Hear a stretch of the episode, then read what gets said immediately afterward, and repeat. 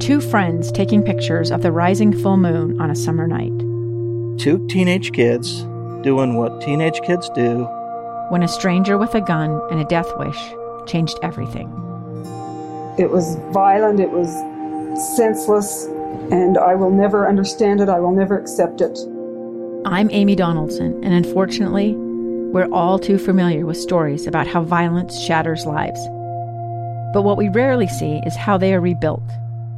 In a new podcast, The Letter, we relive tragedy, but only so we can hear the rest of the story the struggle to reclaim lives, the realities of grief, and the possibilities of forgiveness. I believe in miracles. Sometimes I thought, there are no miracles.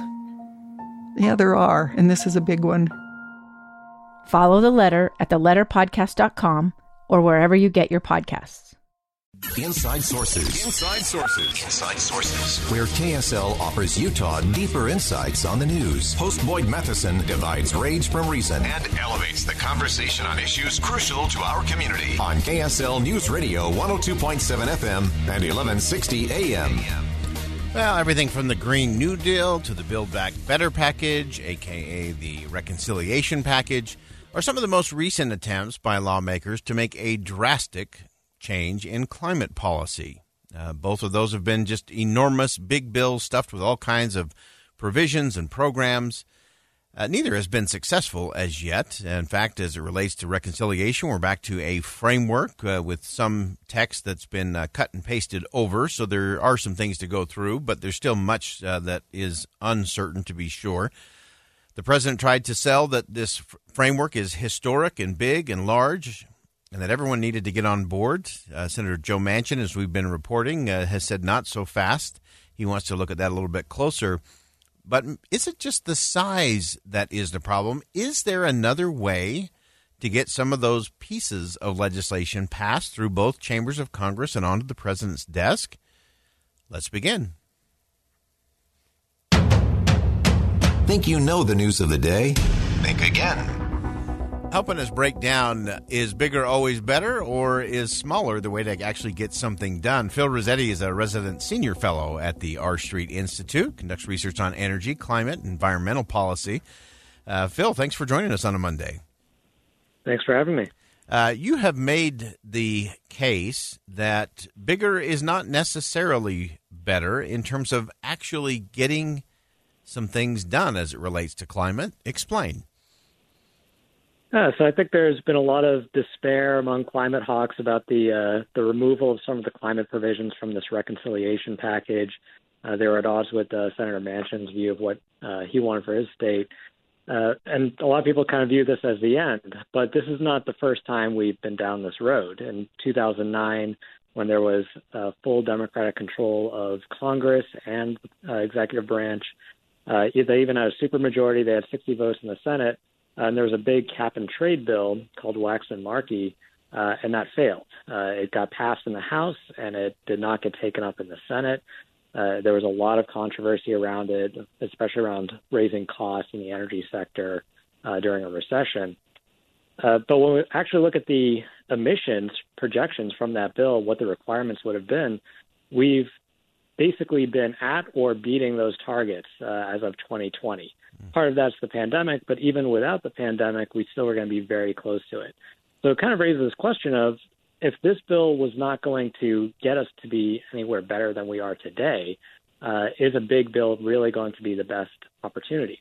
And we see that there's been a lot of smaller incremental climate policies, a lot of bipartisan efforts on innovation and uh, improving market access for new clean energy sources. And those seem to be, you know, a big factor in driving emissions abatement, even without a big climate bill.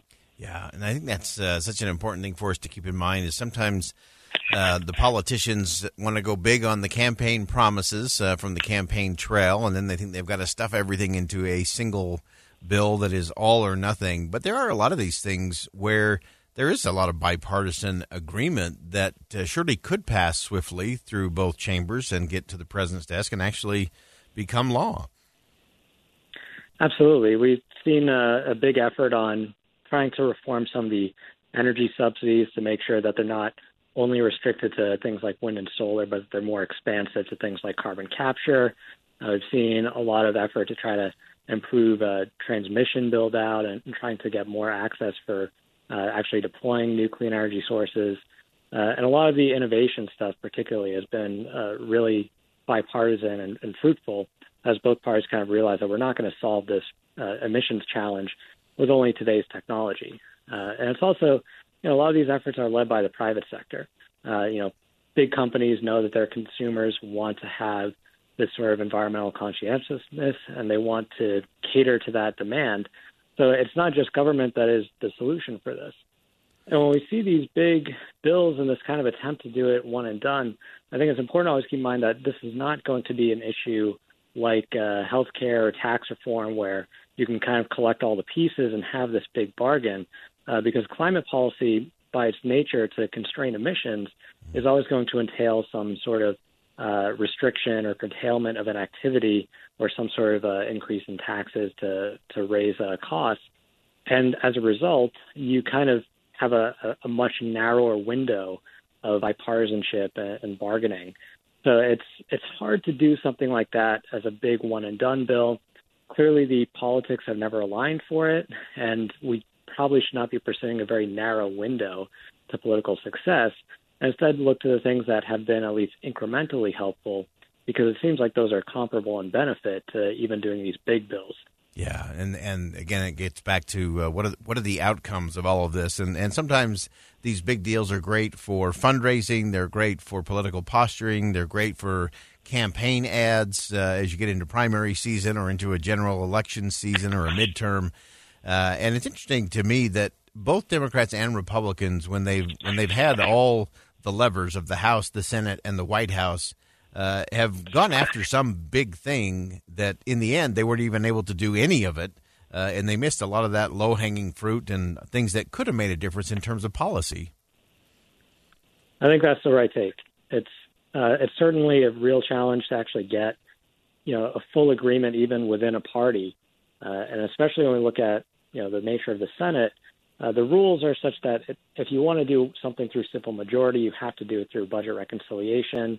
There's this provision called the Byrd Rule, which means that any policy that's pertinent to uh, you know some sort of policy issue has to actually be done by the committee of jurisdiction. So this is what we saw as a big deal with the uh, the Clean Electricity Performance Program that was in Senator Manchin's jurisdiction. He chairs the the committee in the Senate side, so he was able to just completely take it out, uh, which is a little surprising actually that the House would put something in there without first kind of talking with their Senate counterparts on what would uh, you know be amenable.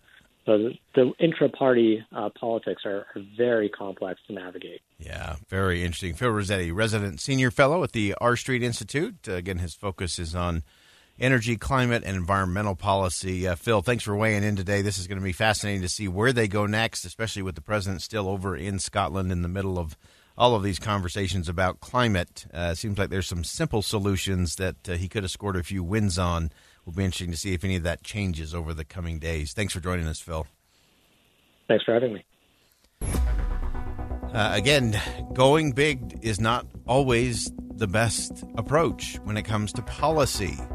Uh, when you get bipartisan support on things that are specific and narrow, have transparency and outcomes, you can actually make a difference and you can move things forward. Or you can sit back from 30,000 feet. You can throw verbal grenades at one another. You can weaponize all the words of your opponent. You can raise all kinds of campaign cash. But the question, especially when it comes to climate, is there's a lot of things that I think everyone agrees on. Let's start there Let's start there. Let's start with policy and principles, not politics and politicians. Think again with Boyd Matheson on KSL News Radio. It's the story of an American held in a dark Venezuelan prison.